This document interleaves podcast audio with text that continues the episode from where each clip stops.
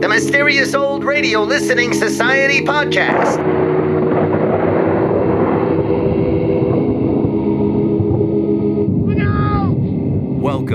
The Mysterious Old Radio Listening Society, a podcast dedicated to suspense, crime, and horror stories from the golden age of radio. I'm Eric. I'm Tim.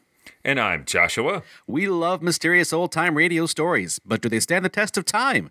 That's what we're here to find out. Today we present the fourth in a four part series featuring special guest appearances by our mysterious patrons. Our guest today is Evan. Hey guys. Evan is a generous supporter of the Mysterious Old Radio Listening Society, and as a thank you, we invited him to join us for a discussion of an episode of his choosing. So, Evan, what are we going to listen to today? The Louis Spence Case from Richard Diamond, Private Detective. This unusual detective series premiered April 24th, 1949 on NBC Radio, moving to ABC in January of 1951, before airing its final run of episodes on CBS in the summer of 1953. Dick Powell starred as Richard Diamond, an ex police officer turned wisecracking private eye. Powell was offered the role not long after recording the pilot for yours truly, Johnny Dollar, forcing him to choose between the two nascent series. It's not hard to see why Powell went with Diamond over Dollar. The latter represented the perfect opportunity for Powell to combine his early musical comedy experience with his newfound success playing hard boiled tough guys. Powell began his film career in 1932 as a contract player for Warner Brothers, appearing in a number of small musical roles. The following year, he was cast opposite newcomer Ruby Keeler in the musical 42nd Street. The film was a hit, and the studio paired Powell and Keeler in six more musicals over the next three years, including Gold Diggers of 1933, Footlight Parade, and Dames. By the early 1940s, Powell felt typecast and feared he was rapidly aging out of his squeaky clean Boy Scout image. He auditioned for the part of Walter Neff in Billy Wilder's adaptation of James M. Cain's Double Indemnity, but lost out to another good guy actor hungry to play against type, Fred MacMurray. Powell's big break came in 1944 when he landed the lead in Edward Dmytryk's adaptation of the Raymond Chandler classic Farewell, My Lovely, making Powell the first actor to portray Philip Marlowe on the silver screen. His reputation for musical comedy continued to haunt him, though. RKO insisted the name of the film be changed to Murder My Sweet, fearing Powell's name on a film entitled Farewell, My Lovely would make moviegoers think it was a light-hearted musical instead of a hard boiled thriller. Although far from a runaway hit, Murder My Sweet successfully changed the course of Powell's career. Critics applauded his tough but vulnerable performance, and Raymond Chandler himself considered Powell a better Philip Marlowe than Humphrey Bogart. Over the next few years, Powell starred in a number of classic noirs, including Cornered, Pitfall, and Cry Danger. Richard Diamond, private detective, married the glib, hard boiled banter of these later roles with the light comedy of Powell's early career. The epilogue to each story epitomized the program's dueling tones. No matter how deadly the case, Diamond celebrated each victory by sitting down at the piano and crooning a song. The end result is either charming or ridiculous, depending on your point of view. The Louis Spence case was written by Blake Edwards, primarily known today as a film director. His credits include Breakfast at Tiffany's, Days of Wine and Roses, and of course, the Pink Panther series starring Peter Sellers. Edward and Powell collaborated again in 1957 on a television version of Richard Diamond Private Detective. Edwards supplied the scripts while Powell produced. The role of Richard Diamond was played by future fugitive star David Janssen. Now let's listen to The Louis Spence Case also known as The Mad Bomber, from Richard Diamond, Private Detective, originally broadcast March 5th, 1950. It's late at night and a chill has set in. You're alone, and the only light you see is coming from an antique radio. Listen to the sounds coming from the speaker, listen to the music, and listen to the voices.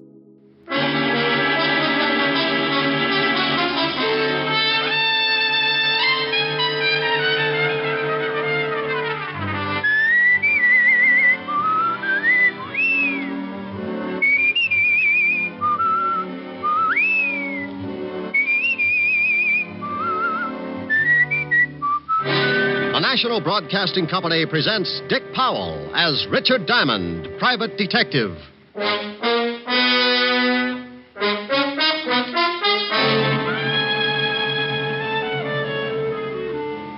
Mr. Diamond, the reason you're here is because I want someone to talk to the mayor. I don't know whether it was explained to you or not, but unless His Honor has done away with himself by noon, a lot of people are going to get hurt. Including yourself. Oh, that doesn't really matter. You see, in making my escape, a guard attempted to stop me. I had to kill him. Here's another exciting half hour with Richard Diamond, private detective, starring Dick Powell.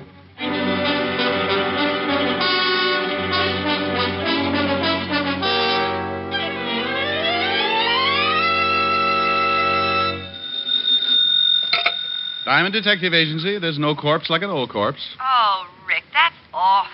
Yeah, but what am I going to do? I can't be witty and handsome at the same time. Well, don't be greedy. Just concentrate on one of them. Oh, you're pretty nothing today. Why don't you come on over and we'll both try and improve? Shame on you. You know I've got to work. Oh, have you got a client? Well, not yet, but I've set bear traps all the way down the hall. Well, now that's silly. How can you be sure you'll catch a client? Well, I can't be, but oh, I get so lonesome up here with no one to talk to. It's fun setting broken legs. You're impossible. Diamond. Oh my gosh, What's wrong, Rick? those traps! I think I've caught something terrible. Diamond, I gotta talk to you. Who is it, Rick? Sergeant Otis says he's got to talk to me, but I'll be darned if I'll teach him how. Oh, say hello for me. Uh, Helen says hello, Otis. Tell her hello, then get off the phone. This is serious. Hey, what's with you? Somebody steal your catnip? Can't just stop being funny, Shamus. I mean it. This is serious. Helen, I'll call you back. Why, something wrong? Well, Otis looks worried, and he's making sense for the first time in 11 years. Oh, well, call me later and tell me about it. Bye. Bye. Now, Sergeant, what's on your personal I want you to come down to the station with me in a hurry. Of course, you'll think this is a silly question, but why? You remember Louis Spence? Louis Spence? About four years ago. Caught him running around sticking dynamite under the homes of some of our city officials. Oh, yeah, yeah. Socialistic nut. Put him away, didn't they? Yeah, crazy as they come. Well, he's out. What do you mean he's out? If they cured his head, he'd still face a lot of years up the river. Oh, he ain't cured. Not a bit he ain't cured. You mean he busted out? Yesterday. Now do me a favor and come on down to the station. Oh, wait a minute, wait a minute, and take it easy. What's going down to the station got to do with Louis Spence? He's down there with the lieutenant. Well, great. Put them both in fancy jackets and send them home. We can't. He walked in 20 minutes ago and asked to see the lieutenant. I didn't recognize him, so I let him in. Now we can't get him out. Well, why the devil can't you? He won't let us in, and he won't let the lieutenant out. He's sitting there holding a big bomb, and it's ready to go off.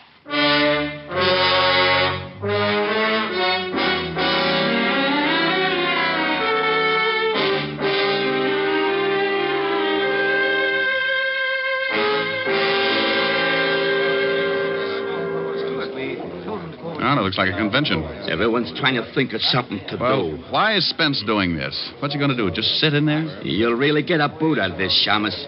If the mayor don't jump off the top of the city hall by noon, Spence blows up the whole fifth precinct. What? That's right. Hey, Otis, get Diamond in there. It's 11 o'clock. Hello, Charlie. Hello, Rick. What do you mean, get me in there? Didn't you tell him, Otis? No, I ain't had time. Well, come on, come on. Why me? What do you want me in there for? Spence wants someone Levinson can give direction to. He says no cop. Levinson buzzed out and told us to get hold of you. Okay. Uh, wait a minute. Talk to the lieutenant on the intercom.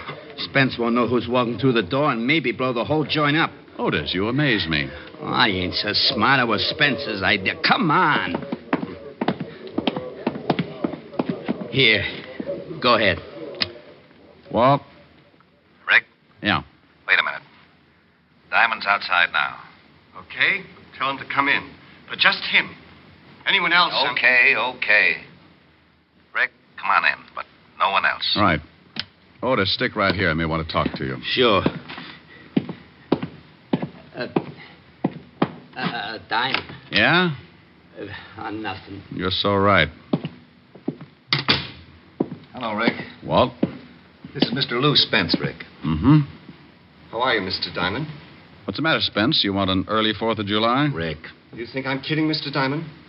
You think I'm not serious about this thing? Is that the bomb?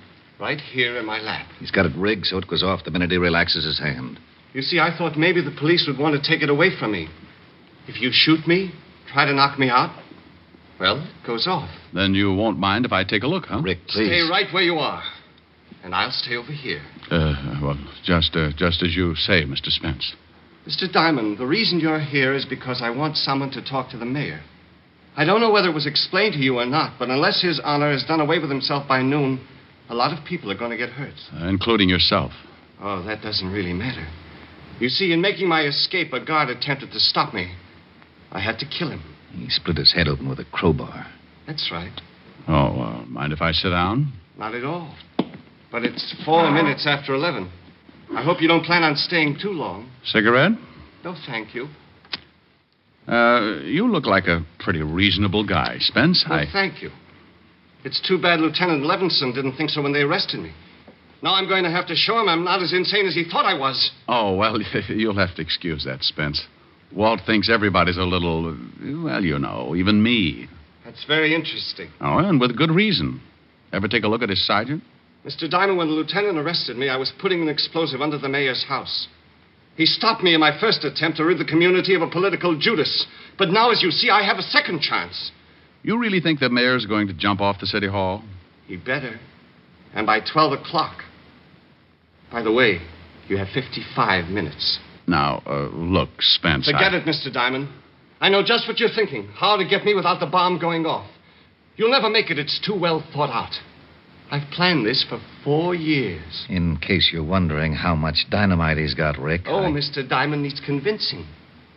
Well, under this overcoat, Mr. Diamond, are some 100 sticks. Uh, uh, does the mayor know about it yet? Yeah. Oh, you want me to talk to him, huh? I don't care whether you talk to him or not. I just want you to be there when he jumps. Swell. And just because you come back and tell me he's jumped, that isn't enough. I want his body in this room. Uh, Walt, I, uh, I don't know what to say. Don't say anything, Rick. Just get out of here. I'm sorry I dragged you over, but I needed time. You still do. It's 54 minutes to 12. Clear the building, Rick. Yes, do that, Mr. Diamond. I think the lieutenant is going to make a hero of himself. Uh, look, Spence, I've, uh, I've got till 12 o'clock, haven't I? Unless someone tries to get me. Oh, well, good. Well, then uh, uh, sit tight, Walt, and give me till 12. Okay, Rick. I hope you spend the time wisely. I'm sure you'd rather see the mayor die than your best friend. Oh, Spencer, if you forget about this, they'll probably just put you back. Goodbye, at- Mr. Diamond. 53 minutes. Okay. Walt? Go ahead, Rick. Like you said, 53 minutes. Goodbye, Mr. Diamond. Come back soon. Otis, Yeah? What's going to happen? clear the building. Well, what about it, Rick? Lieutenant wants the building cleared. Okay, come on, you guys. Levinson says clear the building, so we clear the building. Good luck, Rick. Thanks, Charlie. Okay, what do we do?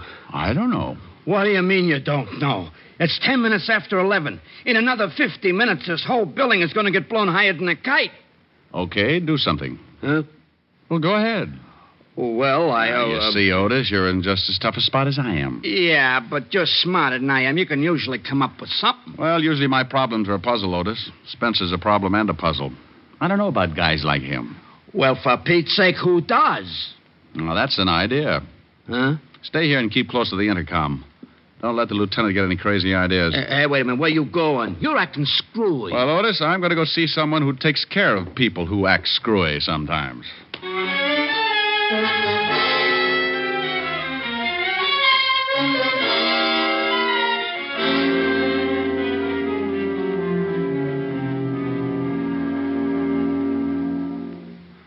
that's the story, George.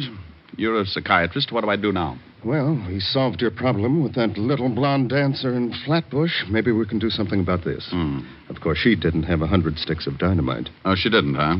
What do you think I talked about for six weeks on that couch over there? Look, George, this isn't anything like that. This is a real mess. Now, Rick, take it easy. It's only a mess because you're used to working with something that has a pattern. Maybe not at first, but you know there's one there and you set out and find it. But with Spence, you feel there's no pattern. Oh, there's a pattern, George. Just wait for 38 minutes, then duck. There's no possible way to get the bomb away from him without it going off? Now, the way he tells it, he only has to relax his hand. Hmm, that's the way he tells it. Well, I'm not going to take the chance and call him a liar. If I only knew for sure just how that bomb worked, I could reason with him. Well, before you can reason with him, you've got to know something about him. And what do you know about Louis Spence? Arrested a couple of years ago for planting dynamite under the homes of some of our more prominent city officials. Found insane, sent to the state asylum, killed a guard, broke out, turned himself into a human bomb, and took a seat in the 5th Precinct Police Station. That's all? Well, isn't that enough? Well, I'll tell you what, Rick. I know Dr. Carroll at the state asylum. Suppose we give him a call and see what we can find out. You think it'll help? I don't know. It might.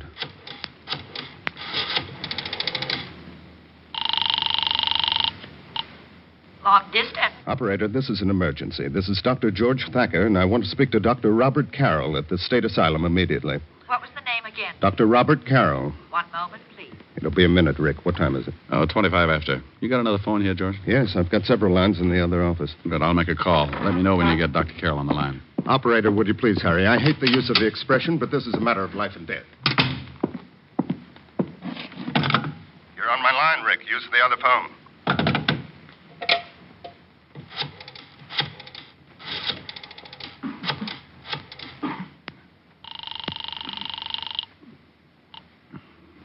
Yeah? Otis, Yeah. Where the devil are you? It's almost 11.30. you talked to the lieutenant since I left? Yeah, what? He wanted me to get out of the building. Now, you just stay put until I get there. I don't want Walt to try anything stupid. Yeah, well, I want to know what you're doing. I'm trying to get an idea, Otis. Just one little idea. Trying to get an idea. I suppose you've been spending the last 20 minutes sitting in Central Park waiting for one to come to you. Rick, come in here and pick up the other phone. I've got Dr. Carroll on the line. Bye, Otis.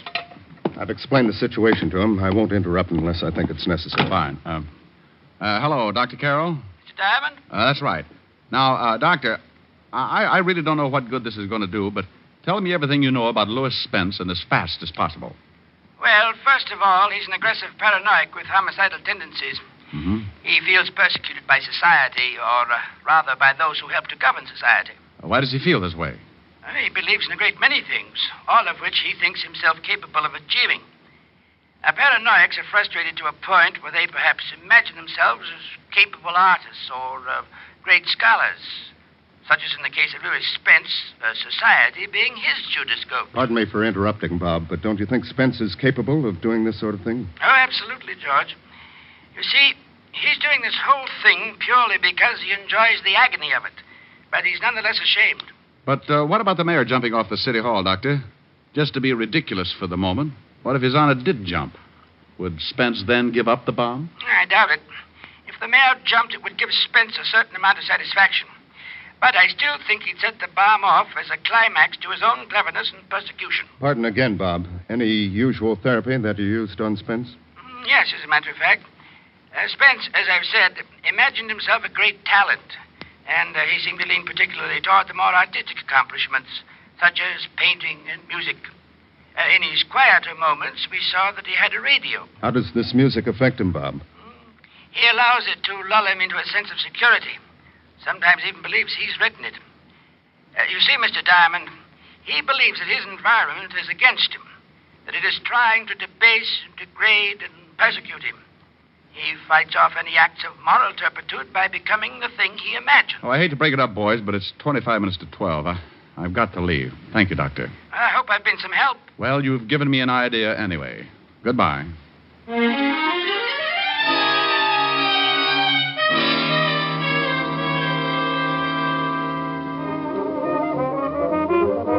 Oh, miss. Just a minute, just one minute. I'll be right with you. Oh, look, uh, I'm in a hurry. You're in a hurry. So's everybody else. You'll have to wait until I'm through with this gentleman. Sweetheart. Now look. You look. Oh, a badge. Yeah, now this is police business. Got to be in a hurry. Is that clock right? Yeah, it's a quarter to twelve. 16 minutes to. All right, sixteen minutes. You want to split hairs? No, I want a portable phonograph and quick. Okay, okay. Here's one right here on the counter. Three speeds, interchanging. I'll take it. Okay, I'll go back to the storeroom and get you a new one. Uh, forget it. I'll take this one. Look, mister, we got a policy here.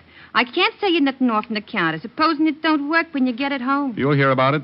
You see? That's just what I mean. Well, does it play now? Certainly, like everything. Listen. Oh, boy, that's Pete Rugolo's new arrangement. He's crazy. Okay, okay. Hmm. Don't dig it, huh? Give me a record by uh, Debussy or Ravel. Oh, no wonder. Well, let's see. We, um, we got the Engulf Cathedral by Debussy. No, no, something with a little more excitement. I... All right, all right. I'll read them off. Debussy or Ravel? Ravel. Mm-hmm. Uh, La Waltz, I guess. And we got Bolero. I'll take it. Which one? The Bolero. Okay. I'll have to play it for you. I've heard it. So what? It's another policy of the store. There might be an imperfection. Give me on- the record. Hey, don't get so grabby. Now, look, dear. You want me to have you locked up for obstructing justice? Huh? Well, unless you give me that record and this machine, this one right here, I'm going to snap the cuffs on you and haul you down to headquarters. Oh. You want me to do that? Well, you can't. All right. What's your name? Well, Take the machine and the record. Thanks. And charge it to Lieutenant Walter Levinson, 5th Precinct Homicide Division. If it works, you get paid. If it doesn't, don't even bother sending over a repairman.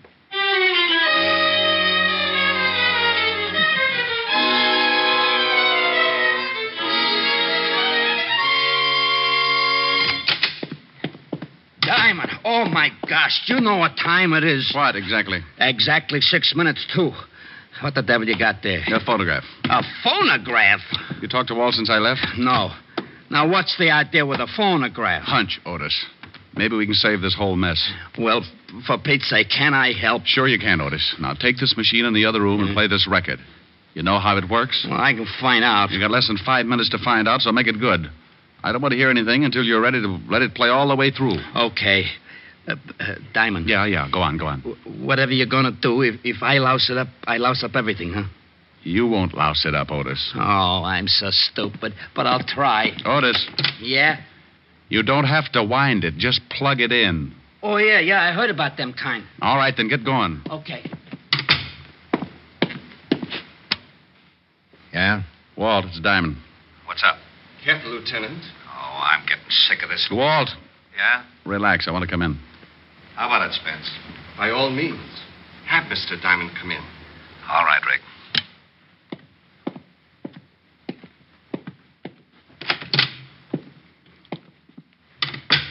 You have some news for me, Mr. Diamond? Well, in a way, yes. Uh, mind if I sit down? Not at all. Uh, how do you feel, Walt? Uh, dandy. I'm afraid the lieutenant is growing uncomfortable.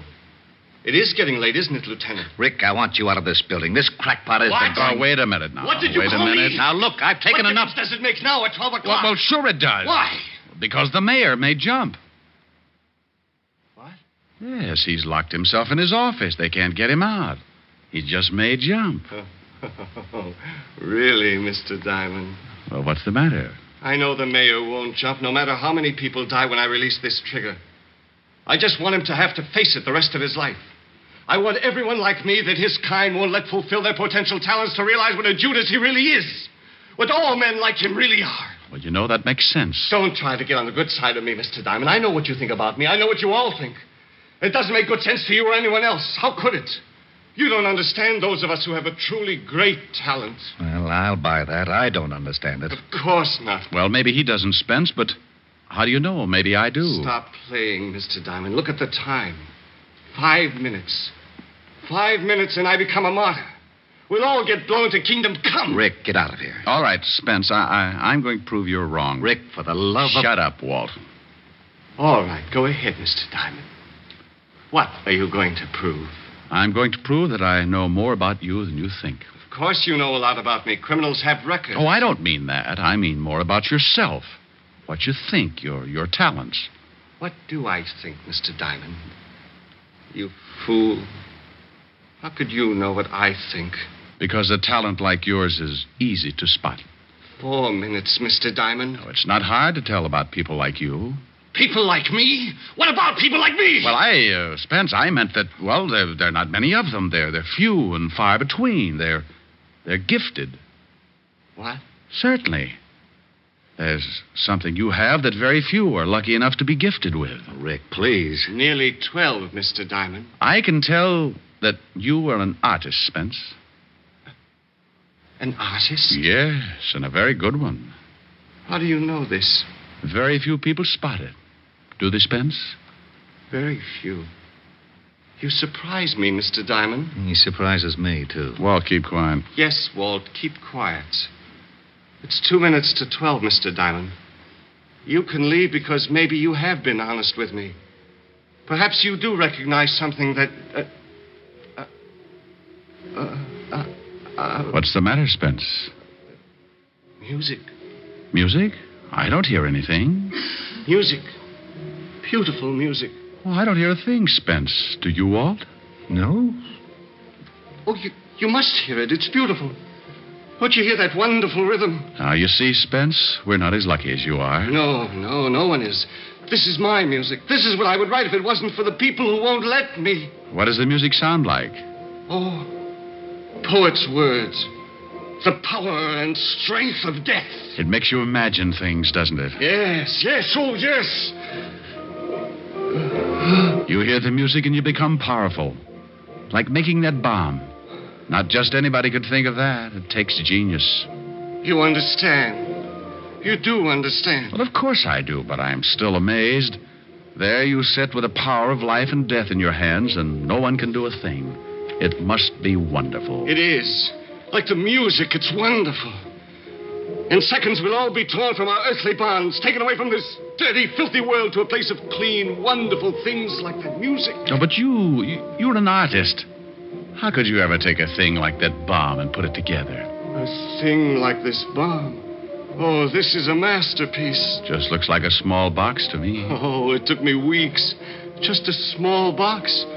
Oh, no, you see, if my finger relaxes. Yeah, I know about that. But this took genius. It's not just relaxing my finger, it's how I put it together so as to get the required result. It's like the hammer action on a gun, but it's reversed. Well, I'll be darned. You mean when you release your finger, that makes the hammer fall? I can see you appreciate things of genius. I wish you could hear the music too, Mr. Diamond. You'd really appreciate that. It's so wonderful. Well, tell me more about the bomb. When you release your finger and the hammer falls, what does it hit? Well, that's a simple part. I'm surprised at you. I just wanted to hear you tell me. After all, you invented it. Yes.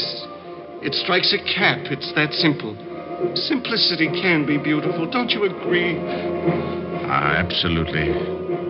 Listen to that music. It builds and builds. Tell me, Spence, what would happen if something got in the way of the hammer? I mean, between the hammer and the cap. Nothing can. There's nothing big enough in the box that the hammer wouldn't tear right through. Simplicity, Mr. Diamond. I'd sure like to take a look at it. Of course. There's nothing you can do. So by all means, look. Well, you've got glass over the end of the box. That's right. See my finger on the trigger? If I release it, that hammer falls and strikes that cap. Why the glass? So I could look in when I set it and see that everything was all right. Oh, that's very clever. That music is getting so big, I. I can't think. What time is it? Plenty of time, Spence. Yes, yes. When the music finishes. It's nearly done now. Wow. I thought you said you couldn't hear it. It's a phonograph from the other room, Spence. What? Tell me, Spence, what happens if I jam my hand through that glass between the hammer and the cap? What? what that, that music. That music. Got him, Ork. Got him. Let me go. Let me go. Honest, you don't understand. You cheated. You did lie. You did lie. Let me go. Let me go. Let me go. Well, that does it. Otis, take him away. With pleasure. And you, Rick. Yeah? How'd you know that music at work? How'd you know you could stop that hammer? How'd you know you wouldn't. wouldn't. Oh. Did you hurt your hand? Well, of all the. Well, did you? No. Well, all right. You just bet it is. Goodbye. Hi.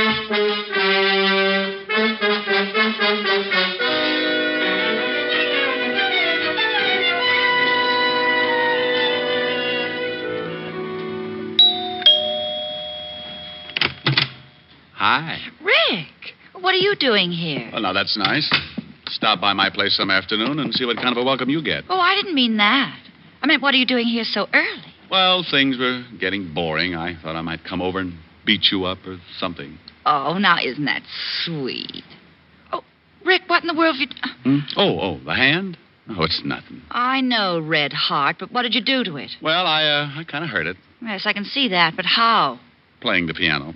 Oh, how could you hurt your hand playing the piano? Well, you know how I live my songs. Mm-hmm. Well, truthfully, I was, uh, I was singing "The Brother of the Wild Goose," and I got to that part about a wandering foot or a heart at rest, and while I was trying to make up my mind, my heart was resting, but my foot wandered up on the keyboard and stepped And on my stepped hand. on your yeah, hand. That's exactly what happened. Yeah. Well, I think you've got that bandage on just so you won't have to sing anything. Honey, have you ever seen me not want to sing? Well, sometimes it's a struggle. I don't even know whether I can play or not. Well, why don't you find out? After lunch. Before lunch. Before lunch. Well, maybe I don't need that finger. Go on. Love is a flower that blooms so tender, each kiss a dewdrop of sweet surrender. Love is a moment of life enchanting. Let's take that moment that tonight is granting.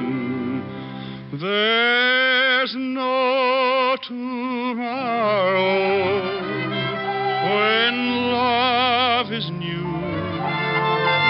Now is forever when love is true. So kiss me and hold me tight. There's no tomorrow. There's just tonight. You like that? Oh, so pretty. Well, thank you. Oh, that reminds me. We're having spaghetti for lunch. Oh, good.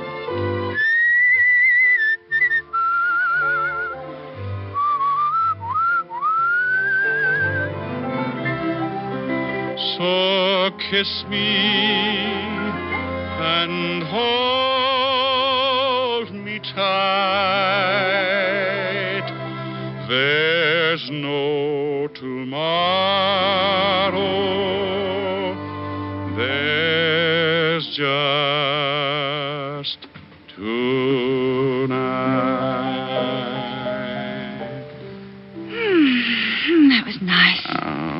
Now tell me, how did you hurt your hand? Simple, simple. I was grabbing. Grabbing? Mm-hmm. Like this. Come here. Oh, Rick. Oh, of all times. Hello. Hello? Walt? Yeah, I just thought I'd call and. Oh, you did, did you? Well, you sure picked a nifty time to do it. Oh, did I bust up something? Yes, you did bust up something. Well, you don't have to get sore. Well, who's sore? I am. That's the last time I let you do me any favor. Okay, okay. If that's the way you feel about it, goodbye. Goodbye. Well, what in the world was all that about? Oh, well, honey, you see, it's like this. Walt got in some trouble, and I, well, I helped him out of it. No, you see, I don't want him to feel obligated. But, well, that's not actually it. He he doesn't want me to know how he really feels. I, it, w- oh, what am I trying to explain it for? I don't understand it myself.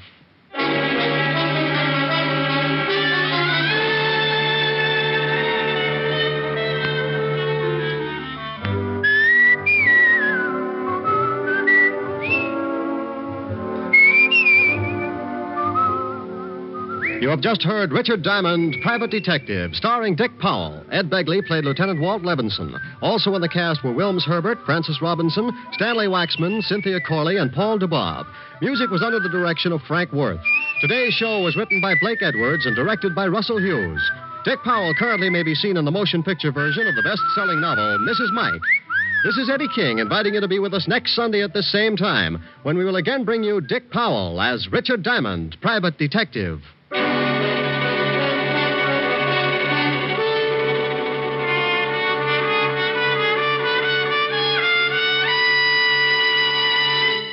There's more great listening in store for you today on NBC. You'll hear the hilarious Phil Harris and Alice Faye show. And this evening on Theater Guild on the Air, Gertrude Lawrence and MacDonald Carey will star in Lady in the Dark. Next, hear guest star Deborah Alden on The Harvest of Stars on NBC. That was the Louis Spence case from Richard Diamond, Private Detective, here on the Mysterious Old Radio Listening Society podcast. Once again, I'm Eric. I'm Tim. And I'm Joshua. And we are continuing our series of Patreon. I was going to say customers. I don't think that's the right word. Just Patreons, right? Supporters. Supporters. People who uh, allow me to work less. And Evan, once again, thank you so much for being with us on our podcast today. Thanks so much, guys. This is really, really fun to be on the other side of the mic with you guys. Awesome. So let's just start. Uh, you picked this, Evan. Just tell us why you picked it.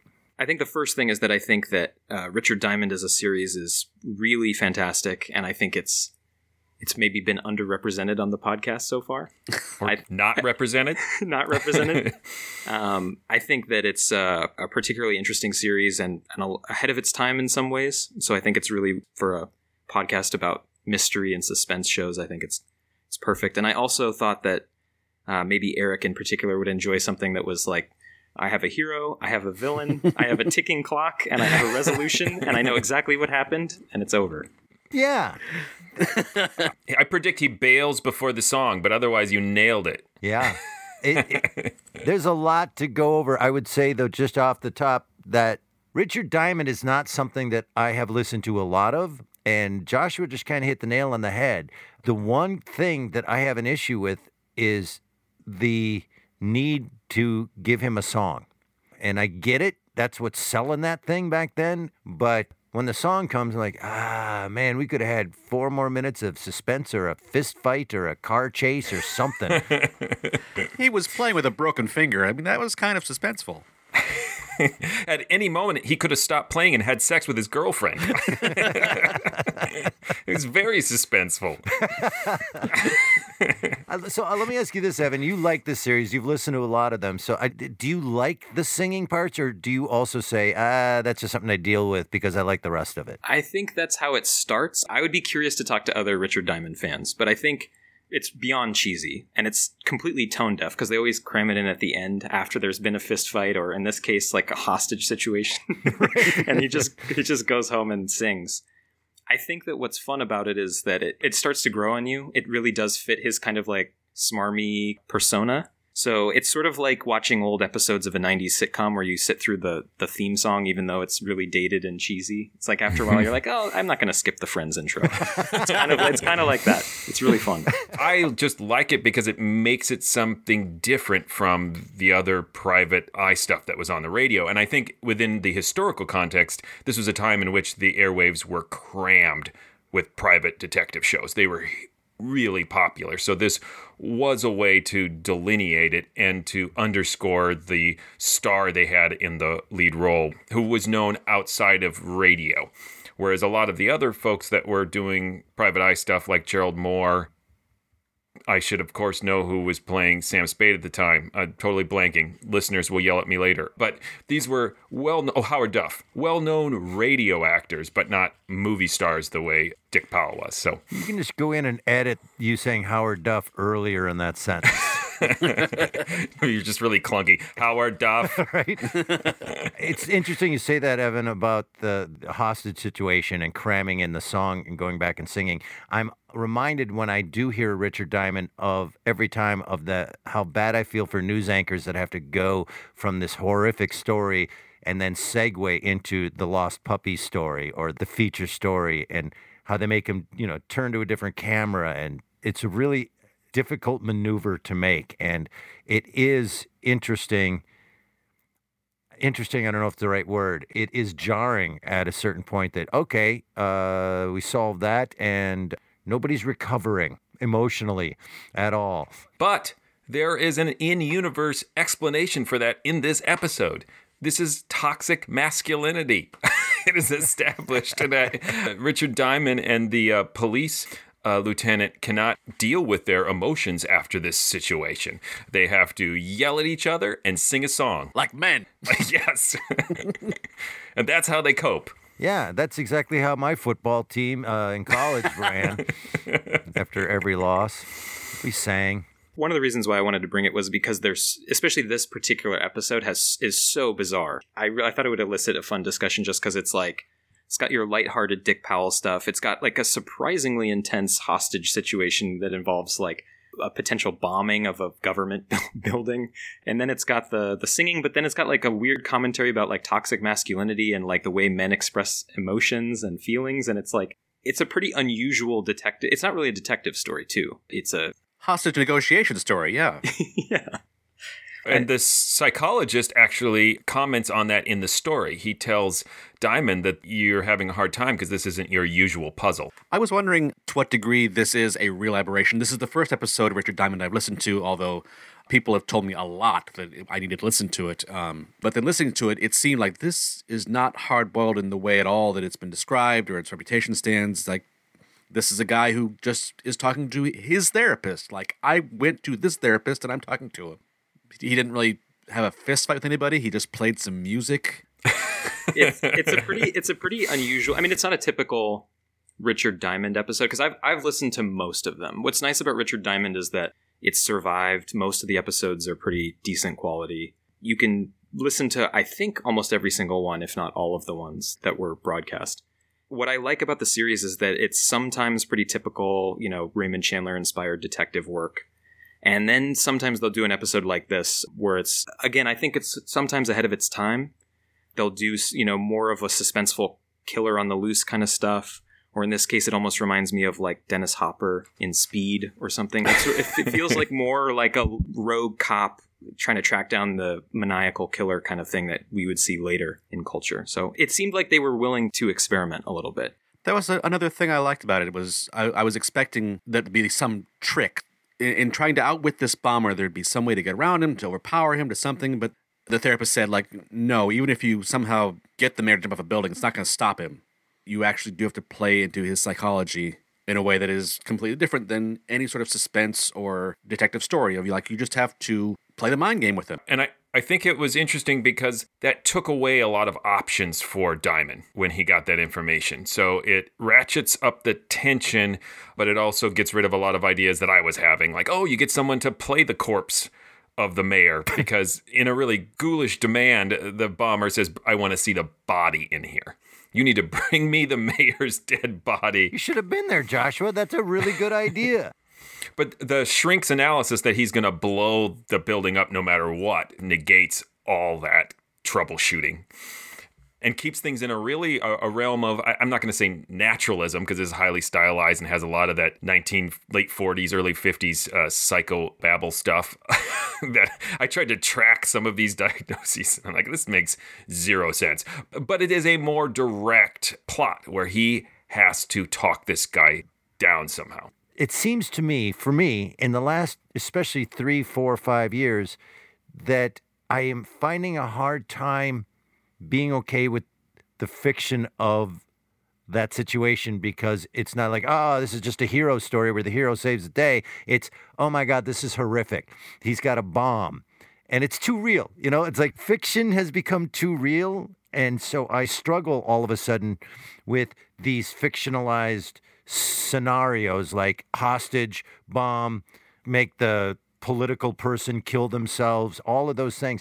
My question to you guys is am I getting old? See, I almost wonder if if it's the opposite that it was that same way then, and then there's in the intervening years, it seemed less and less real, and it's, so its impact is lessened until now. That was what I was wondering: is if at the time was this actually quite dark and edgy? You know, before the ensuing decades, '60s, '70s, '80s, '90s of you know where they started exploring darker villains who had larger scale political motivations, and, and that became more common. Did people become desensitized to this because it started showing up in fiction as people started trying to push the envelope? Was this actually a really disturbing idea back then because it wasn't as common to hear in fiction? I, I do wonder that. This was an era in radio that they were beginning to adopt more naturalistic real life scenarios, things that Dragnet popularized. And, and I think Dragnet isn't just the dialogue and the way the story was presented, but they wanted this idea of stories ripped from the headlines. And there is I think it's like the seventh or eighth episode of Dragnet is essentially this plot. It's a mad bomber at City Hall that Joe Friday has to talk down. Even the bomb setup is really similar. Um, so I don't know which one came first. I think the Dragnet, but I would tend to think it's this embrace of the hard boiled aesthetic that is both on one level with dialogue heightened and not naturalistic at all. But in the actual crimes and the villainy, it is more real world. As opposed to some of the more far fetched suspense stories that are usually convoluted murder plots. And this is just pretty much a straightforward, like Tim said, hostage negotiation. I'm just finding myself more and more with a realistic scenario. Like, I can watch Thanos and just be like, this was super fun and not be worried about anything. But when I see uh, more and more, when I see or watch or listen to things that are real, that could really happen, my comfortability level is getting really thin. Like, uh, it's just reminding me of things. I guess I didn't know I could be triggered. It's, oh, I know that word, right? But I, I, find myself now you've triggered me, right, by using the word trigger. but I'm finding myself thinking about all of these real life things. Here in Minnesota, we just had a bombing two days ago in a, a town not far from Minneapolis. So the question I'm having is, am I the only one that's starting to struggle with those and I need really like fantasy scenarios? Or does the real life ones not bother you anymore? And I think Evan's right. I may have been desensitized to them over the years, but now they're having an impact. No, I feel it too. Again, this reminds me less of an early 50s plot and more of something from the, the 80s or 90s. It does feel like a lethal weapon or a die hard. And, you know, you go back and watch those movies and they sort of are very cavalier about terrorism. Right. right. Yeah, the narrative trick of a bomb, especially a time bomb, is like, that's really useful narrative wise, except for it's a bomb and that's horrible. This reminded me of 24, which is, you know, not super recent, I guess within the last 20 years. I mean, even down to a terrorist demanding to see the body of someone who he's demanded to be killed. I think that's something straight out of 24. And although they don't do this in real time, Edwards is very careful to keep track of the passage of time throughout this, which is another thing that reminded me of 24. He finds all sorts of clever ways to make sure you know what time it is and how close we are to the deadline. So a little sidebar on, the how they keep track of the time. The comment of we're 20 minutes into our hour. Have you just been sitting in Central Park thinking of stuff? I, I laugh because I pretty close. That's I was having an issue with the time frame thing, going to the record store, going to the doctor's office, and giving the time because I was like, are they all in the same building? Because you are moving fast. Uh, and it's interesting because you could have not painted yourself into such a crazy corner. Give them three hours. If there's any radio show that I'm going to believe that there is the police station next door to the psychologist, next door to the record store, it's Richard Diamond. That is a prime neighborhood. Yeah. it's a nice apartment. You got your therapist right here. You got a record store right here. It was And- uh, before it was before they brought in all the franchises and New York lost Right. its soul. Right. there were two spots where there were weird details that were highlighted. One of them was when he's making a phone call, he says, No, no, you're on the same line as me. Use a different line. Like, why was that a thing? And then the other was when they're like, You plug the record player in, you don't wind it. Yeah. The first one was just because they wanted to set up a three way call because the next scene has all three of them on the same call because the psychologist whose office Diamond is in says, Okay, now you can go pick up that line because I've got the other psychologist online and we can all have a magical three way conversation. Stop saying three way. or magical three way. or conversation. well, I enjoy Richard Diamond in my own way. It's a magical three way. Okay. I wrote down that little comment about the you're on you're on my line, Rick, or whatever, and I just wrote down fun dragnet because I think that's that's why I like that's why I like Richard Diamond is because it's they kind of have that those sort of like realistic details, those little asides and comments and little things, of world building things that make you feel like it's a little bit more real. But it's also f- more fun. Like you've got Dick Powell and you've got more jokes and you've got singing at the end. So that was just something I wrote down. I wrote down fun dragnet, but it was that moment specifically that little aside that made me write it down. There was an episode of Dragnet where Joe Friday just sat down and played the piano for a little bit at the end. That'd be, be awesome. He just grunted instead of singing. Please uh, help me with this one too. I can't follow what he did at the end to not set the bomb off. Well, someone can't please- either. Okay, good. what happened? He broke some glass and what? He cut his finger off and put it on the trigger. Oh, I think it was all set up to have some foley for his action at the end because what he has is a glass box the bomber has made just so he can see his own handiwork. It points to his ego, so I think that's a nice bit of writing. And behind the glass box is the trigger and the um, cap, and his hand is pulling the trigger. And so the whole function of the glass box, I think, from a radio production standpoint, is when Diamond grabs for it, we get to hear Diamond punch through the glass to get his hand between the hammer and the cap that sets off the explosion. Otherwise, it would just be some heavy breathing and a grunt, which isn't as exciting as the glass breaking. And then it also gives us the cut finger gag at the end. That's what I wasn't following. He punches through, and before the hammer can hit the cap, his hand gets in the way. That's what happens. Yeah, because I was envisioning the trigger and the cap being outside the box, Yeah. like in a little handy held sort of thing. I listened to it a couple times, and I think once it made sense for me is when I realized that the hammer is probably like a real hammer, that the box is big enough for it to be like a heavy hammer that's going to swing down and hit a cap so you can stick your hand in and prevent it. That because they were talking about it like it was a gun hammer, but I think it's a uh, like a hardware store hammer that swings down and hits it down. So you thought of it more like a Warner Brothers kind of Rube Yeah, it's- Goldberg Yeah, it's a, time it's an bomb thing. Animaniacs Yes. bomb. Yeah. So yeah, do you guys know about Bolero? By the way, I know the tune. I don't know the story of it's just, surrounding it was hated and panned mercilessly when it was first debuted in 1243. I don't know when. and they're like, sounds like a time bomb about to go off. I hate it. I love Bolero, but it is the most divisive classical piece of music probably ever. You either love it or you are appalled by it, the the repetitiveness of it. I think it was a great choice because Oh, yeah. it's highly recognizable. It has the ridiculous build. So this Yep. diegetic music that is part of the scene plays the same function as uh, background music that heightens the tension. It was It's beautiful. perfect for it. It was perfect. Oh, but uh, there might be an actual nod in the script to what you're saying, Eric, uh, because there's that funny line when Diamond is deciding what record, where he decides on Ravel, and the record clerk goes, "Oh, no wonder." I love that whole scene because he's been pretty cavalier about the ticking clock Richard Diamond has until that scene when it's literally like he's got 15 minutes left and he suddenly gets really tense. And I love that scene because she thinks he's a pretentious classical music fan who's just being rude because he's pretentious and he's really, really stressed about getting out of there quickly. I love the tension between them and I love the Oh, yeah. performances in that scene.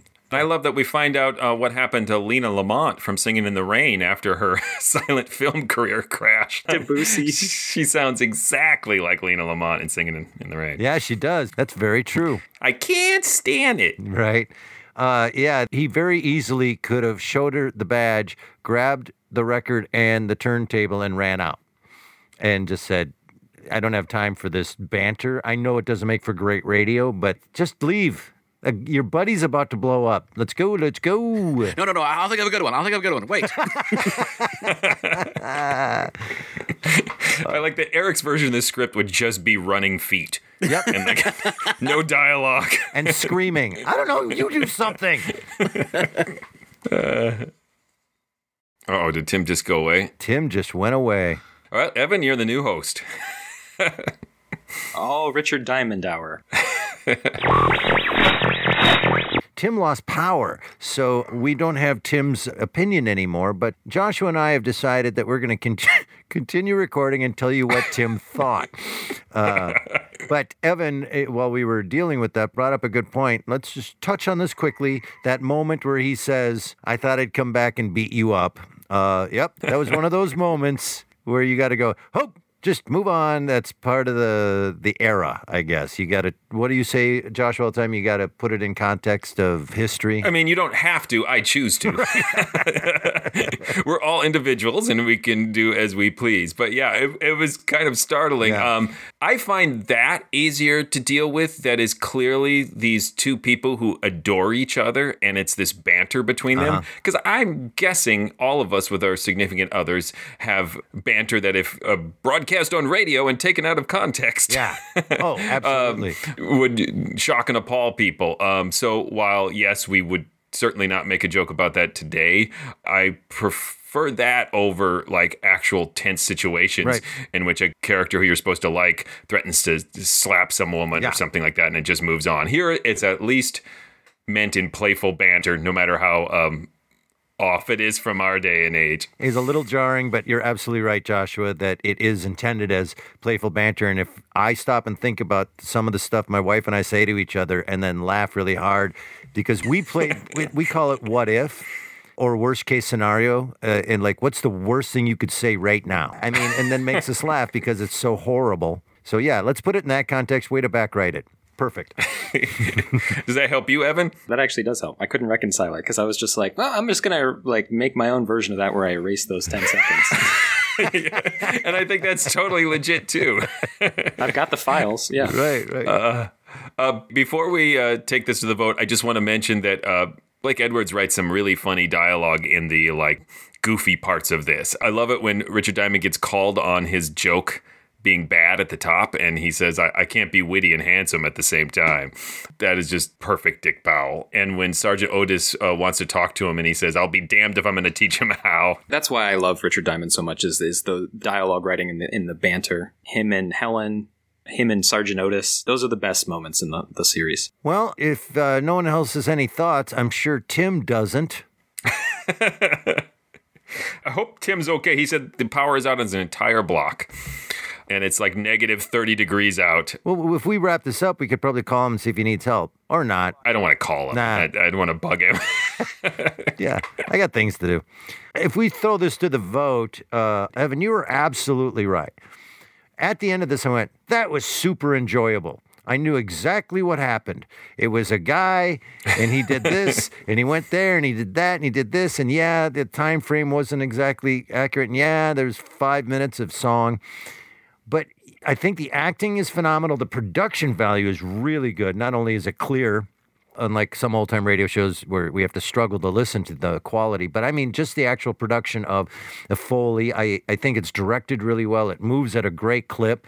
You can picture just about everything except the fact that a hand went into the box and stopped the hammer. That was the only thing I didn't quite get. So, overall, I really, really enjoyed it. And again, Evan, you were dead on right. When I can walk away and say, yeah, I understood what happened, and then I have to have a conversation about Joshua about you know Nietzsche or, or some other philosopher that I haven't read. so I will not call it a classic, but I will say it definitely stands a test of time, especially in the genre that it is. And I'm going to listen to some more Richard Diamond for sure. Oh, I really, really love this, Evan. Thank you for bringing it. I am a sucker for productions like this that take incongruous styles or tones and somehow make them work.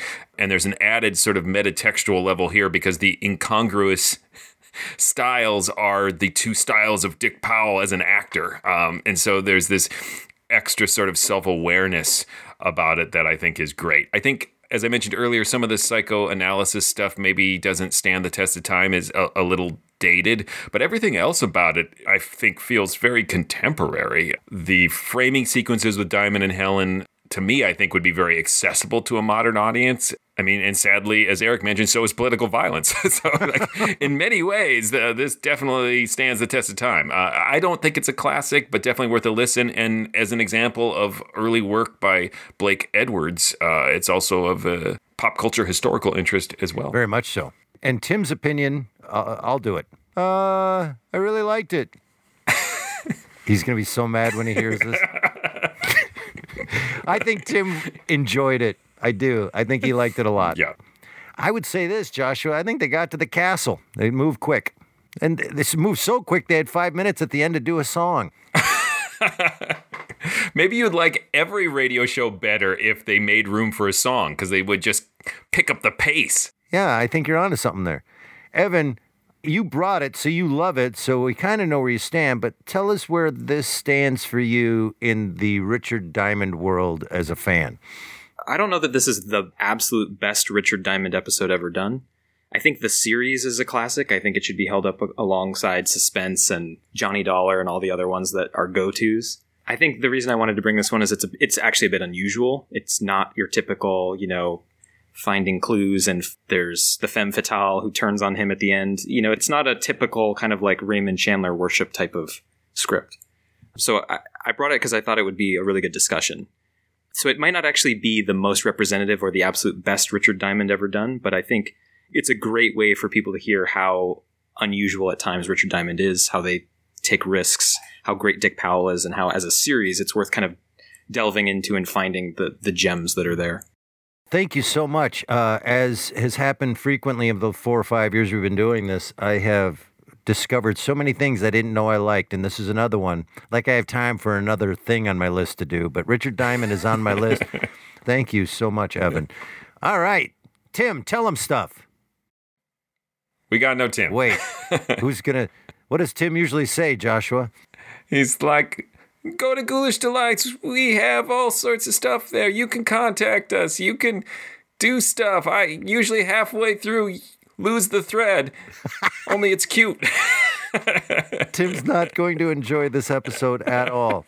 Uh, Tim says stuff about going to ghoulishdelights.com and all of our social media presence, and I don't know what any of those are, but I'm pretty sure it's just TikTok, right? We're just on TikTok. Yeah, just on TikTok, pretty much 24 7. Right. Tim is just dancing, dancing his little middle aged man heart out on TikTok. So look for him there.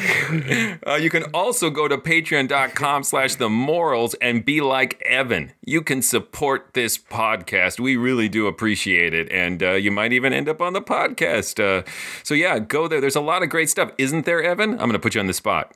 I legitimately wear my t shirt regularly. yes. Thank you. Yes, we will clothe you, listeners. Just support this podcast. Uh, I mean, we don't supply pants; those bring your own pants. Right. BYOP. Uh, but other than that, we got you covered. Yeah. Uh, you can also go to iTunes and write a review. We we've got a lot of reviews. Some of the negative ones, finally, after four years, are starting to seep in, which is a good sign. It means more people are listening. Um, so definitely go in there, fight some of the the cranky people. Uh, some there were like two or three. We're just super sensitive. Go to iTunes and write a five star review for us. We really do appreciate it. Thank you so much for keeping that away from me. I'm so glad to not know that those exist. I don't want to know what they said. I'm sure it's all about me. He's terrible. Get rid of that guy. Uh, also, if you'd like to see us perform old time radio drama, we do original work, plus we do uh, recreations and adaptations of classic radio shows live on stage. However, during this being 2021 and pandemic y stuff going on, for those of you that are on the internet in the future, uh, uh, we are not currently on stage with our partner Park Square Theater in St. Paul, Minnesota, but we do still do monthly shows uh, where we do them online. And we are going to be doing original work, as I said, and adaptations of classics.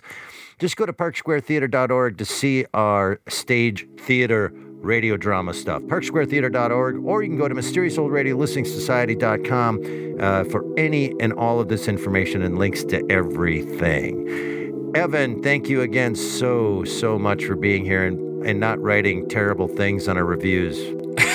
Thanks. I, I really enjoyed it, guys. Thank you so much. I've been a fan for a long time, so this was really special. Oh, it was great to have you. Very much. All right, Joshua, what are we doing next? Next uh, is another one of my picks. It is He Who Follows Me from Hall of Fantasy. Until then, Look out! Guys, power's back on. Oh man, sorry. Okay, to pick up where I was left off. Um, guys. Um, you know, I don't know if I call it a classic, but uh, it was really good, and I enjoyed it, and I want to listen to some more Richard Diamond. Um, but oh, I bet you know. Okay, guys, I'll talk to you later.